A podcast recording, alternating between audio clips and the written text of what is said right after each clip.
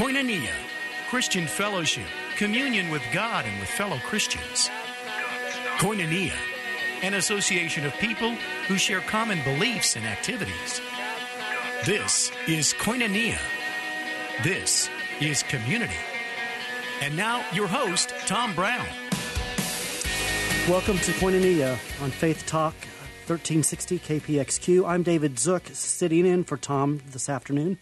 And today we'll be talking about the city and the church. When we speak about the city, we're speaking uh, specifically about the urban part of the city and the importance of it in the way that it helps produce culture, in the way that it's the densest and most uh, uh diverse part of the city. And oftentimes it's the place where Christ is absent the most as well. So today, I've invited a, a, good friend of mine. In fact, he's a co partner in crime with me. His name is Jim Hellman. Uh, he is the pastor of the downtown Phoenix Church. And we have been a part of uh, establishing a church in that in the downtown area now for uh, a little over two years now. Is that right, Jim? That's right. We started uh, as a I wanted to be a missionary, and so I was looking as an opportunity. But I, I'd always thought to be a missionary, you had to be in another country and uh, through the North American Mission Board and through the Send Network, they gave me an opportunity to be a missionary in my own city. And so I'd been here for some 35 years and thought the opportunity sounded pretty grand, especially since we had grandchildren coming our direction. And so uh, it was pretty special for us to be able to stay in the city, stay with our children and their spouses and our grandchildren. And Jim and I met um, a little over two, probably two and a half years ago. Um, I have the same heart for the city that he does.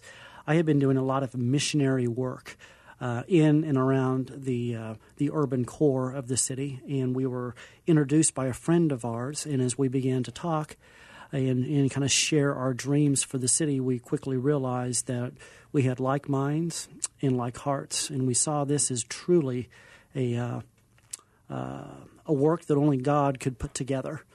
And we have endeavored to um, work together over the past couple of years, and uh, with the attempt of bringing, of promoting the peace of Christ to that area of town. And what we have discovered as we bring that peace of Christ to that part of town, um, people begin to recognize us as uh, men uh, and, and, women of peace. Um, they begin to invite us into their lives in ways that the church may not have been invited into their lives in the past. In fact, we've had uh, at least one and maybe others who have said, Boy, if I. I wish this type of church was around when I was a bit younger because my life could be a bit different than what it is today. We see so many great churches that are doing fantastic things, but it, it, it's I, I, think about a field with all the crops in the middle, and sometimes you have to start to expand and work out into the margins and the areas where uh, the hard, the ground might be a little bit harder. It might be a little more difficult to get the uh, water out to those points, but you've got a, a legion of people out there that are living on the fringes for one reason or another that need to know Christ. So you have to figure out, well, how can I be involved in those lives to develop a trust, uh, a, a, relationship such that they give us the ability to trust our conversations so we can talk about these spiritual things. Yeah, and uh, that's exactly what we have been doing over the past couple years. In order to help guide our discussion today, there is a fantastic book that was written about three years ago um, by two Christian pastors who happen to be church planters in the urban area, one from Boston, one from Silicon Valley. It's Why Churches Matter by Stephen Oom and Justin uh, uh, Blizzard. Blizzard.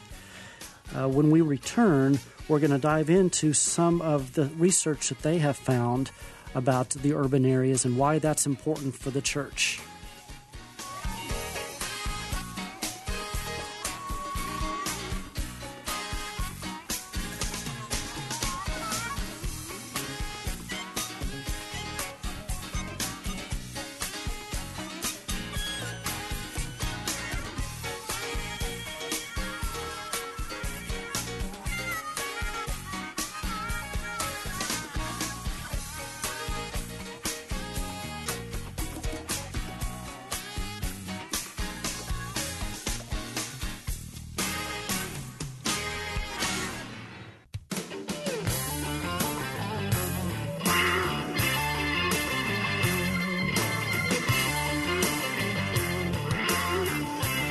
Welcome back to Koinonia on Faith Talk 1360 KPXQ. I'm David Zook, filling in for Tom Brown, and today we are talking about the city, the church, culture, and God.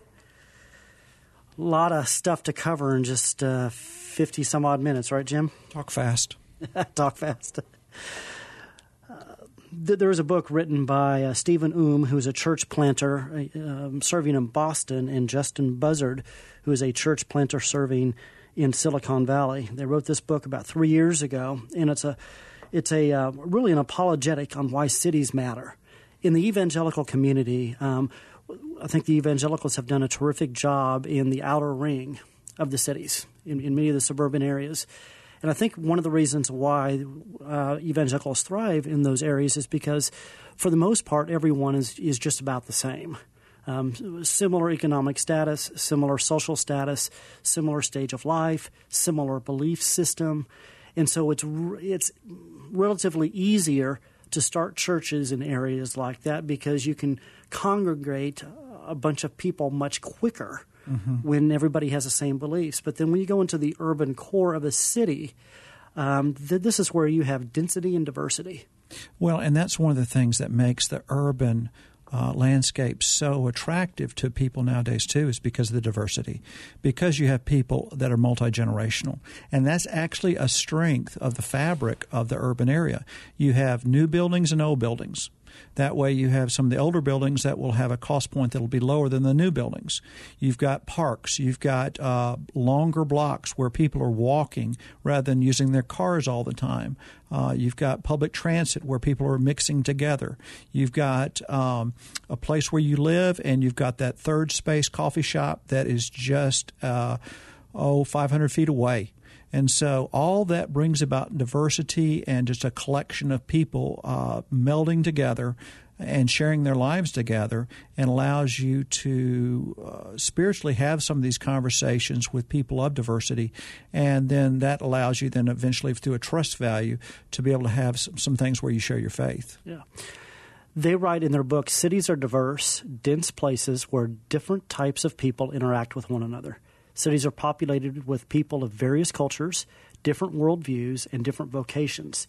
Cities force individuals to refine their cultural assumptions, religious beliefs, and a sense of calling as they rub against the sharp edges of their assumptions, beliefs, and expertise of other city dwellers. So, three years ago, when you were with a larger church, mm-hmm. um, and you uh, sensed this call to move to downtown, you begin to discover uh, what downtown was all about. Uh, I know you and I have talked about how this statement would resonate mm-hmm. with us. How has your experience in the past three years of living downtown changed some of your assumptions and beliefs about other people? Uh, and how has that also sharpened your own belief in figuring out way and also figuring out ways to share your faith in ways that would make sense to people from different backgrounds?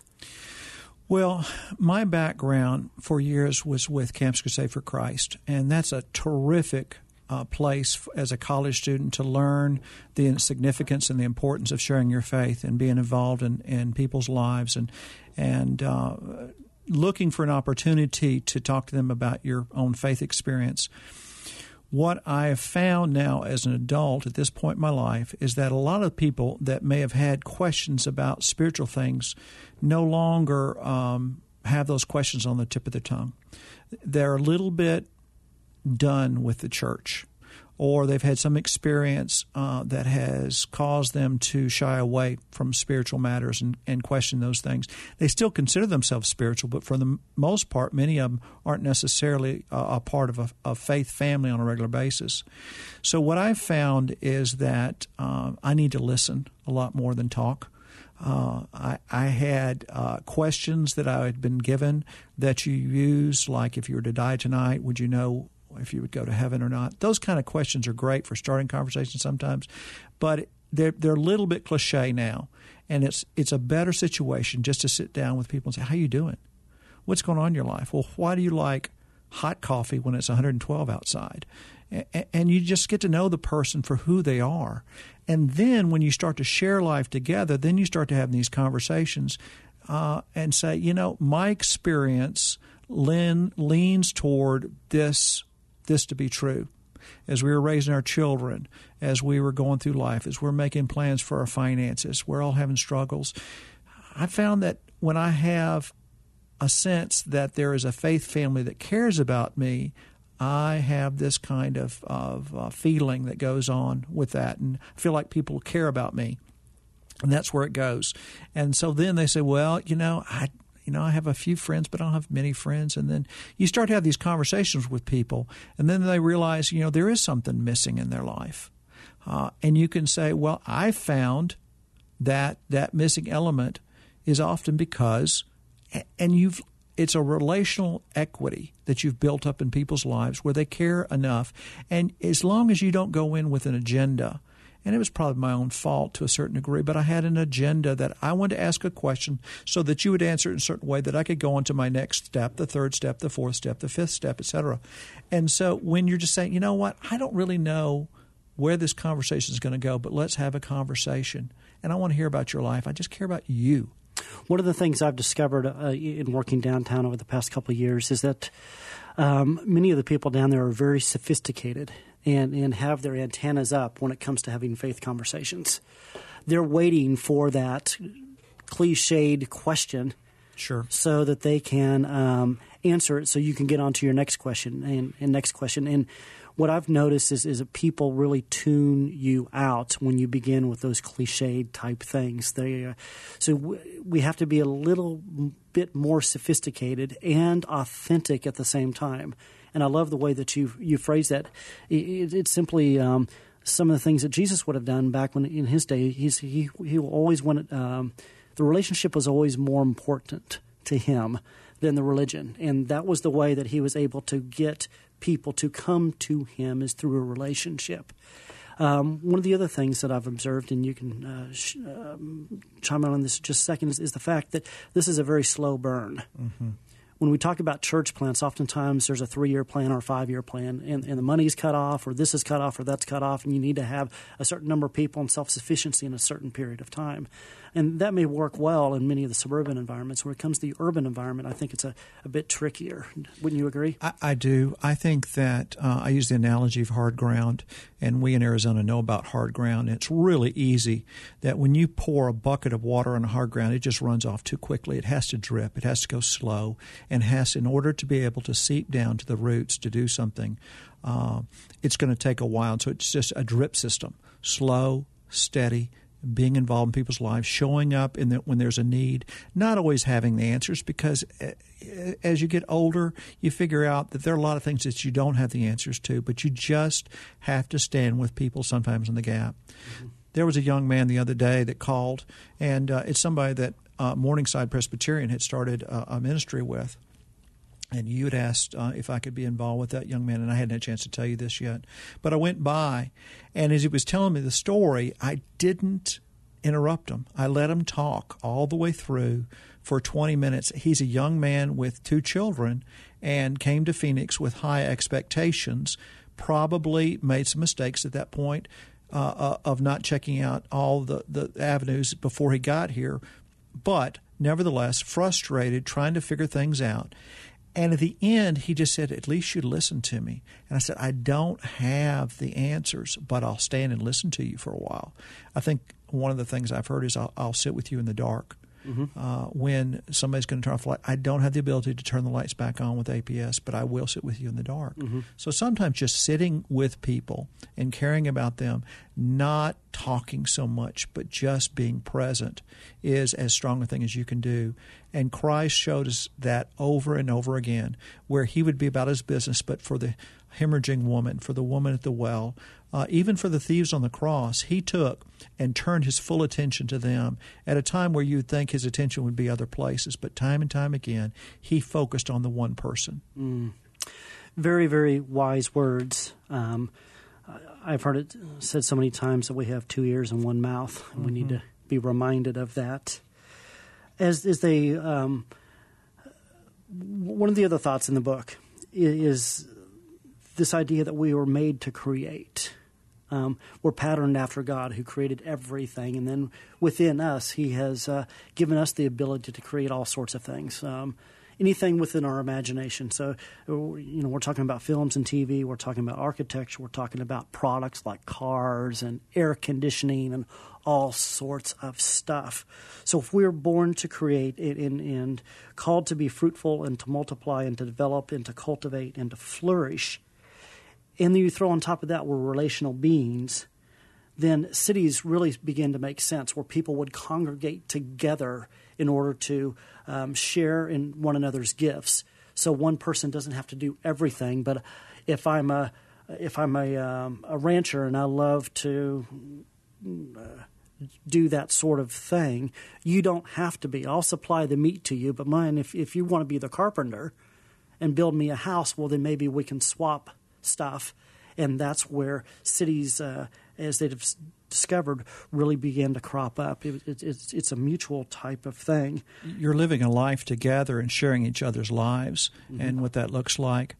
Um, you will have opportunities time and time again if you don't try to force things quite so much, but take time just to be involved in people's lives. And you see that um, I have a car, you don't have a car. It's 118 out here and you just really you only have to walk your children to school uh, a half a mile but boy when it's that hot that is laborious and so well i can give you a ride and it'll take me 10 minutes and I can work this out where I can give you a ride and so we'll share life together. Mm-hmm. Once you do just some of those small things like that, it's amazing how much easier it is than to share your faith with people and how they'll just naturally ask, you know, why would you do something like this? Well, yeah. that that's what my Savior taught me to do. The Bible invites us to settle and to engage and contribute to cities. This comes out of uh, Jeremiah 29, uh, essentially to be a faithful presence. So when we come back here in a few minutes, we're going to touch on this idea of being a faithful presence, uh, what that means, and how we have seen that as a church body in downtown really begin to pay dividends as we continue to meet people and um, provide for their basic needs, like that gal who needs a, needs a ride, just a half mile, or the gentleman who just needs someone to listen to. Um, listen to him. If we aren't that faithful presence, um, nobody will be. You're listening to Koinonia on Faith Talk, 1360 KPXQ. I'm David Zook filling in for Tom Brown today, and we'll be back in a few minutes. Does your family believe?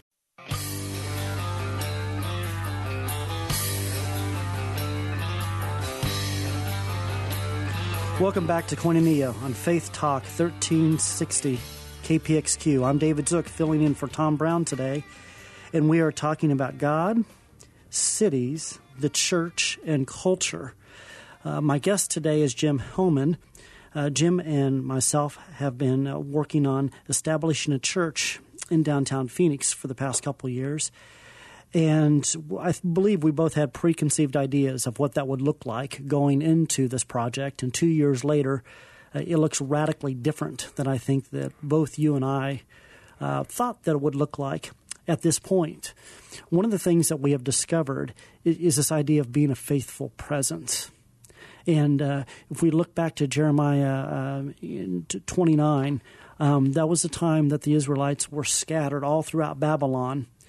And uh, God came to Jeremiah and pretty much told him to tell the Israelites, hey, wherever you are, that's where you are. Plant yourself, engage with your neighbors, pray for them, um, demonstrate who I am and the character and nature of who I am to all of these people who do not know who I am. They may be serving other gods, may be worshiping other gods, may have different worldviews, the whole nine yards. Point is, is they don't know me, as God would say. So be a faithful presence where I have planted you. That idea has really resonated with us, I would say, over the past year or so as we continue to discover um, what it is to be a church in a very dense and uh, diverse environment. What are some of the things that have struck you over the past year or so? um, stories that you can think of, people that we've um, come across, just because we've been a faithful presence. One of the things that so often comes up, people ask the question, well, where is your church? And I'll say, well, we're actually a parish. We use the area between 7th Street to 7th Avenue, McDowell down to Van Buren. That's one square mile. In that one square mile, you have about 18,000 people. Uh, 12,000 students at ASU downtown. You've got another 800 or so at U of A at the uh, medical um, college downtown, university. You've got people that are involved in the community and live in the community, so roughly 18,000 people. Rather than have a spot that you're calling people to, a church, uh, real estate's expensive. But we can partner with the business owners that are down there, and by developing a relationship with them, it's it's the arts district. We can be a church in the community, and so we use uh, some of the phrases like church is a verb. That means we want to be involved in people's lives. And so rather than try to call them into something that's different, such as, hey, I know you don't go to church on Sunday morning. Why don't you come to my church? We're located, yada, yada, et cetera, et cetera. You know, what can I do? And when I, where I see people in there as a part of their life. So one story was when they were doing uh, some work on some uh, landscaping uh, downtown, and it was just a, a, group of volunteers doing the landscaping. Well, I've done landscaping in my yard. I've done the drip system. I know that the blue stripe on the side of the pipe, people that are listening will know what that means. Some sometimes there's a blue stripe, sometimes there's not, and there's a slight difference between the two in the sizes, and the, and the parts don't always fit together just like they're supposed to because there are slightly different sizes based on who made it. And so I was showing them, well, here's how you can take this part and work it with this part, and and they just didn't have any experience with them. So what started out as just a common project together of installing a drip system, uh, said this is a this is a contribution that I can make, and then inevitably, D- uh, David, what comes up with people is they say, you know, we're doing this because, and they'll explain it. Why are you doing this? I said, well, my faith teaches me I should be a part of the community to have a faithful presence, and um, that looks like helping people. That looks like being involved in. The, if it's important to them, it can be important to me too. And so just by being their friend, and then eventually it works into a situation where there's a a, a uh, person that uh, that Colleen and I had gotten to know downtown, uh, a uh, police officer for and Colleen is your wife. Colleen is my wife, and so together we're doing ministry and we're having these discussions. And uh, what started out is just a common denominator of he had dachshunds, I have a dachshund. And so we had taken our dog to ASU and he'd seen the dog. And so he'd come with the curiosity. Well, eventually I found out that his wife had cancer.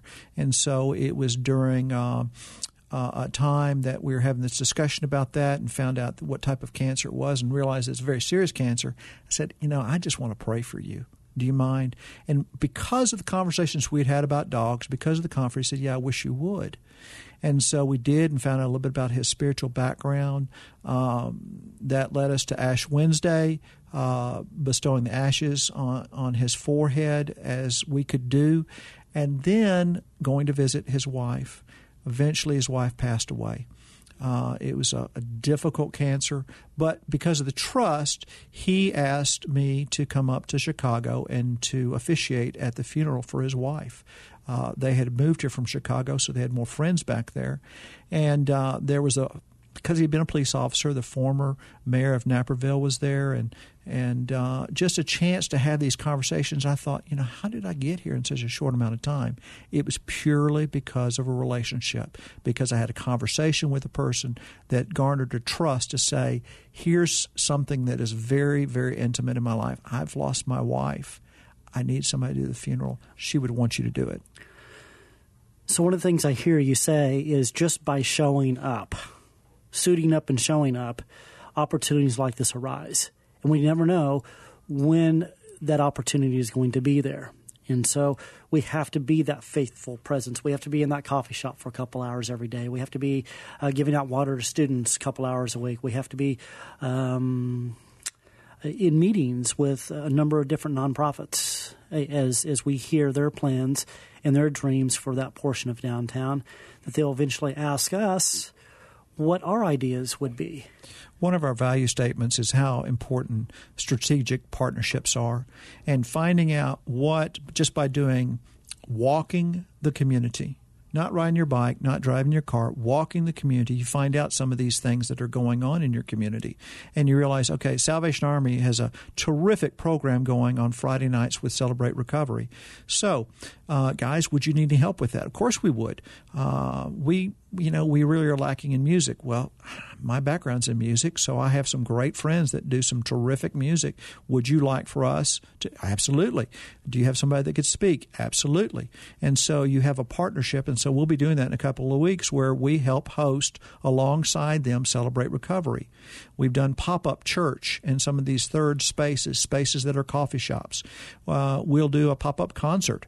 Uh, it's rather than have our own building and constantly trying to get people to come to our place, we're finding ways that we actually go out within the community, permeate the community, involve ourselves in the community, and just say, that's important to you, that's important to us, and we can be your friend, and this is what it looks like.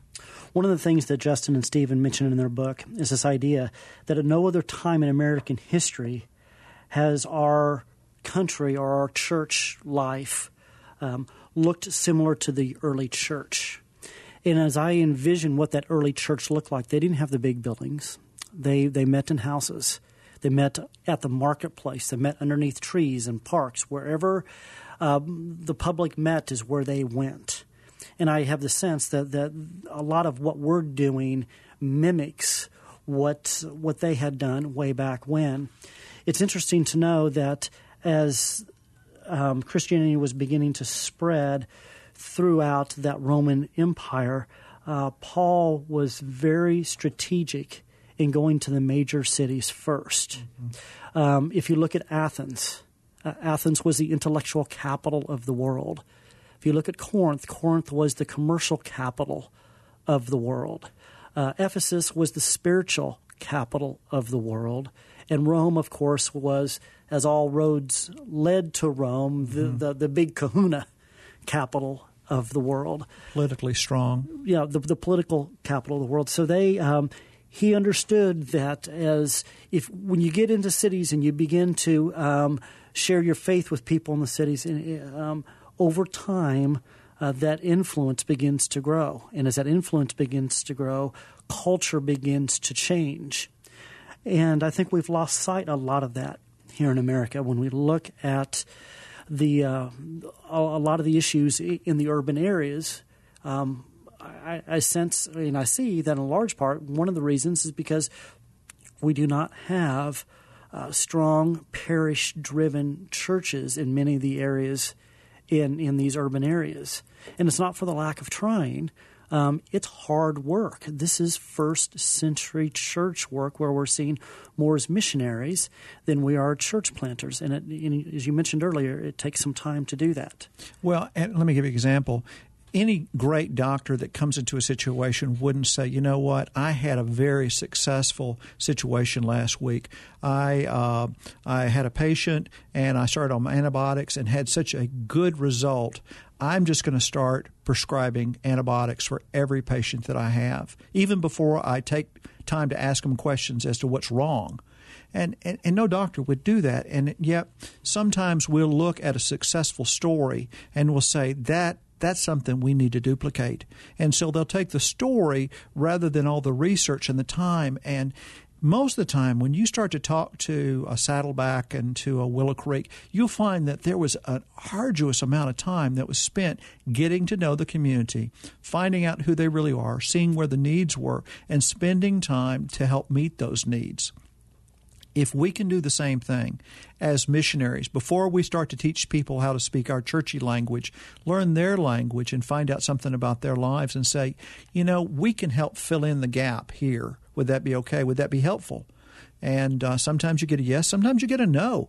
And you realize, okay, I misread that. That's not the situation. But I, but I'm asking, and you continue to develop a relationship with people to figure out something that's a need in their life where I think that a spiritual element can be a part of their life. Uh, there's a spiritual uh, dimension that, that needs to be introduced in their life. And so by spending time along with them, you figure these things out and say, I can bring this to the conversation. Would you allow that? And I believe that's what it seems like a lot of um, the early church did. Of, call, of course, Paul did preach and he did do all those marvelous things, but I think behind the scenes there's a lot of things that were going on in the one to one relationships. There's a fellow by the name of Rodney Stark. He's a re- religious sociologist out of Baylor University. He said the reason why Christianity grew to, to the extent that it did in 300 years is because common people did the uncommon thing. Um, and, and those common people were Christians who were doing things that were completely countercultural um, in bringing uh, an ethos into the culture that wakened people up and say, hey, I want what you have. But they couldn't have done that if it wasn't for the way that they lived their lives out and the way that they were a faithful presence in that city. When we return, we're going to be uh, visiting about the reasons why uh, cities uh, began to exist and how churches can impact that. You're listening to Koinonia on Faith Talk 1360 KPXQ. I'm David Zook filling in for Tom Brown.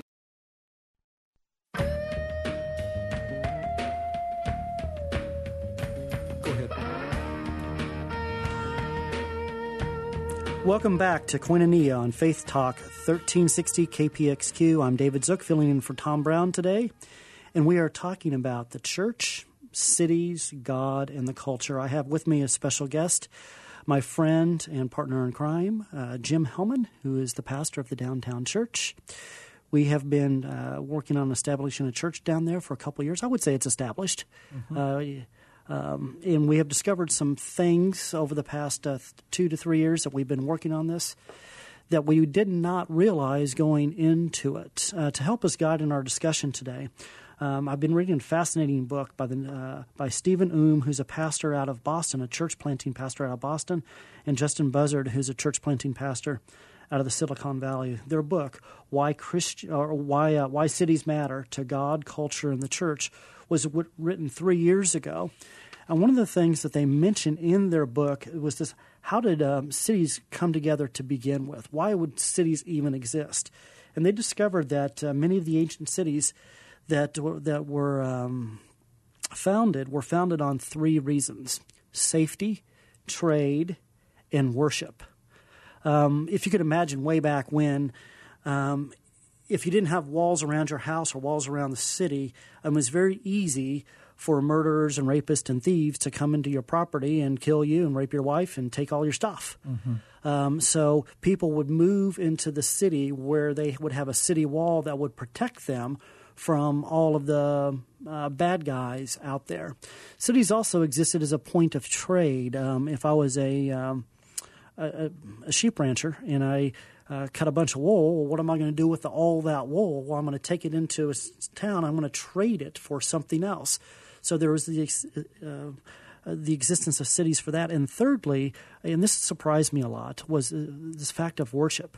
Um, in many of the ancient cities, regardless of the religion or their their worldview, um, there would be some sort of a temple or some sort of a, a religious thing there in the middle of the city, and so people would make pilgrimages to that city for certain festivals uh, and for certain times of the year, much like Mecca would be today, or Jerusalem, if you look back in the Bible, in the Old Testament, with all their festivals that they had, people would come from all over the region into the city in order to worship their God.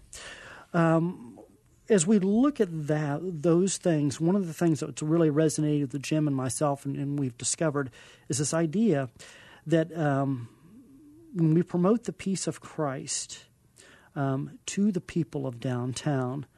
And we really begin to um, help them understand what that peace is. It seems to, to fall into these three categories, um, certainly the safety category. Um, when you talk about reconciling people to God and reconciling people to one another, um, it seems like safety would, would increase in that area. Sure. Well, and also you think about uh, sharing your life together with people um, the analogy uh, of how it takes a village to raise a child. In a community like that, a lot of times you don't have the finances, but you have a neighbor, and the neighbor will watch your kids while you go shopping, and I'll shop for you if you'll watch all the kids together. And so you share your lives together. And that's just part of a tighter community that begins to trust one another and begin, begin to develop those kind of relationships where they can help one another. and rather than trying to live your life isolated off by yourself. Yeah, absolutely. There's um, and as the city, as the neighbors become um, uh, better known to each other, and as that trustworthy builds, um, I know in my neighborhood that I live, we're starting to see a, a, lot of those things come together. And now people are watching out for people's houses during the middle of the day because oftentimes that's when these petty thieves will come into a house. It's when everybody's at work. Sure. And um, so, so there's a lot of people watching out for one another. Um, one of the other things that I have found interesting about all of that is this idea that. Um, when we talk about the peace of Christ and that reconciliation piece. Um, people, when they start to become reconciled to each other, um, there there's a tighter bond there than there would be otherwise. Suddenly, it's just not my neighbor or just, but he's he's my friend. He's my dear friend, and we share this bond together of peace, this bond of of Christ to one another and um, w- which takes our relationship to a completely different level than it would be if I am just watching out for my neighbor because because I love them. I think when we talk about the peace of Christ, um, we can talk in, in, generics about peace and the need of peace. Uh, we talk about love and the need for love. But when you start to put things into a perspective of what the Bible teaches for a peace of Christ, that peace that surpasses all understanding that only the Holy Spirit can bring, that that just begins to break all sorts of of boundaries as to what people would understand. To think that you could have a, a peace as you stare at cancer that you would have peace as you stare at your business not doing well, that you can have peace when things are just not all going like it's supposed to do.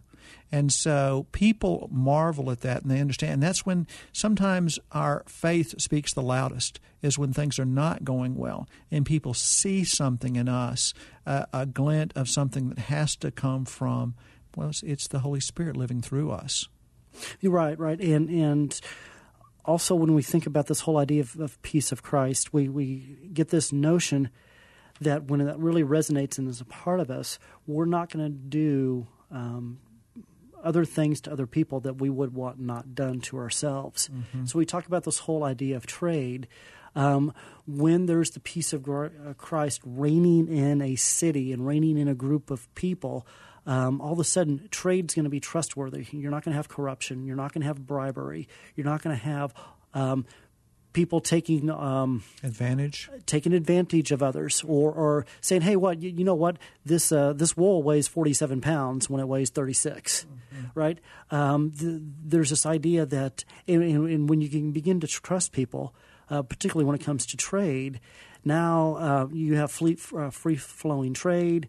You've got this huge trust level built up, and it's all built on the foundation of Jesus and the peace that He, ex- he has extended us. Um, let's let's take a little bit of a turn here, and one of the things that um, Stephen and Justin also mentioned in their book is this idea that uh, cities shape the culture, that uh, the immediate culture that's around the region. Um, they can also shape culture nationally or internationally. So when you look at music, that's largely produced in Nashville. Uh, film and TV is largely produced in LA. Musicals in New York. Technology, Silicon Valley. Um, any major city um, has sports teams, museums, symphonies, research, cancer hospitals, airports, the whole nine yards. All of that stuff produces culture. Um, so the question that, that uh, has been banging around my head recently is how can we as a church downtown begin to influence and shape Arizona culture? And I think there's uh, I'll, I'll, give three examples. One is the peace of Christ, something we've just recently spoke about. Second is seeking the common good, which is what you have so eloquently spoken of, um, and saying, you know what, this may not be important to me. I know it's important to you, so I'm going to go ahead and do this so that the common good could be elevated. The, the last thing, though, um, and this is where I want to get into this discussion of being spiritual versus being religious, religious is this idea of exposing the idols of the city. Um, you look at Washington, D.C., that idol would be power. You look at Manhattan, the idol would be money. Mm. Um, Boston would be uh, probably academics. Mm-hmm. Uh, L.A. would be film or or entertainment. Mm-hmm. Um, I get the sense that the Valley um, has this idea of destination, uh, right, with all the golf courses and everything else. But but as we specifically narrow in on downtown, what are some of the things that you have seen in people that they that they worship other than God? That you say, "Gosh, if we could figure out a way to build a bridge into that person's life, and to show them that they're actually worshiping something, now we need to figure out a way to redirect that so they can begin to see that they can worship Christ." Is there anything that comes to mind? Well, when it's 118 outside, one of the five C's for Arizona is climate. And so we are heavily affected by our climate. And uh, one thing that I have come to appreciate is uh, one of the churches, uh, Grace Lutheran, they have this thing called heat respite, where they allow uh, the people that uh, have no place to go when it's so, so hot outside and uh, oppressively warm. And so they'll open up their fellowship hall and give them water and food and a place just to get out of the heat, a heat respite. And so uh, we have a youth choir for North Phoenix Baptist Church that's going to be joining us in a couple of weeks. And so we'll be partnered as a part of our strategic partnerships with uh, Grace Lutheran to help out on heat respite, bringing uh, the the youth choir, allowing them to do some of their music, which is kind of entertaining and fun to see the youth do their music, but also helping them serve those that uh, the working poor, for those the, the most marginalized in our city, for those that have no place uh, to escape from this heat. So. Uh, is that something we worship? Sometimes we do but then it, it becomes an extreme and it becomes so blistering hot, then it becomes something that is almost a threat to people's health. Mm. And so, helping find a way to answer that and help uh, meet a need. And uh, you mentioned earlier how much water. We give out a lot of water. So, a lot of our ministry is just being present through some of these different organizations and handing out water to people because that is such a, um, a, a uh, a significant part of life. In order to be able to live, you have to keep hydrated in this heat. And so we give out water to people just on the sidewalks. And it's not so that we can have some conversation or spirit, uh, share the four spiritual laws. It's just to bring a faithful mm. presence to say, we care about you and your own health. And here, here's some water. In our remaining time, uh, we've had many conversations with many people that say, I'm spiritual but I'm not religious. Mm-hmm. Um, could you give a little insight on what they mean when they say that, and maybe a way that we as a church could answer that question? You'll even see if you if you Google it, uh, S uh, B N R. It's it's even an acronym but spiritual but not religious. And and what that means is they're involved in things that that uh, they believe in a creator, but they're just not a part of any kind of greater collective. So it's significant that we be involved in people's lives to uh, explain that there's something to be. Uh, even more maturity comes when we together do something for the cause of Christ. Something that I've noticed when I've spoken to people about that, they're thinking about organized religion and they're thinking about all the trappings of the church and the choir and this and that and the giving and the whole nine yards, and they don't want that.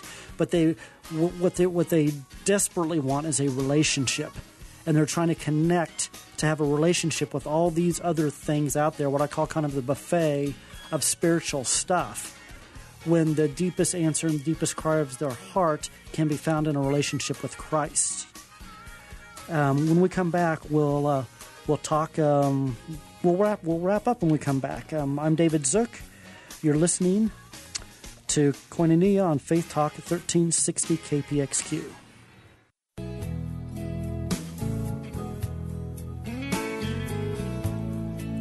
Welcome back to Koinonia on Faith Talk 1360 KPXQ. I'm David Zook, filling in for Tom Brown today.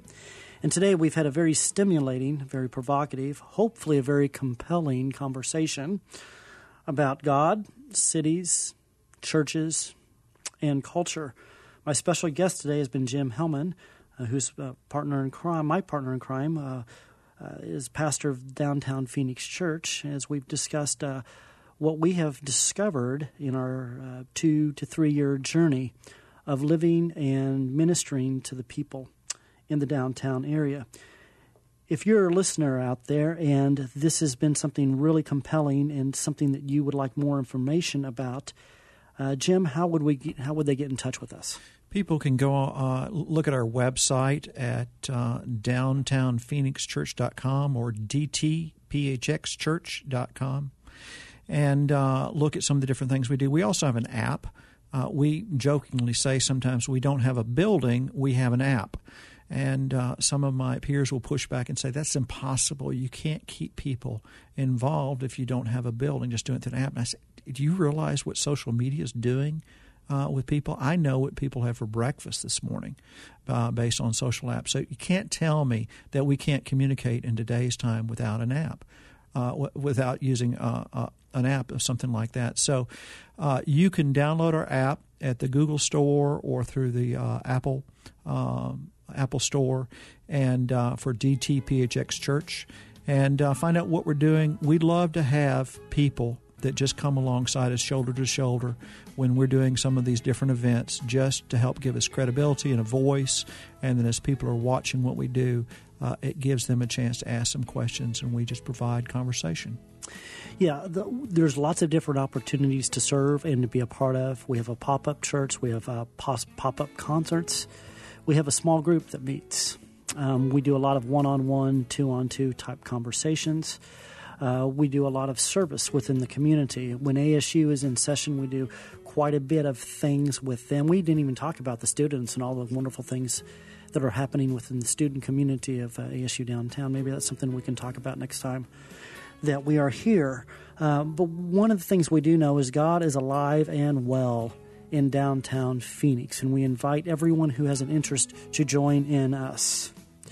Thanks again for listening to Koinonia on Faith Talk um, 1360 KPXQ.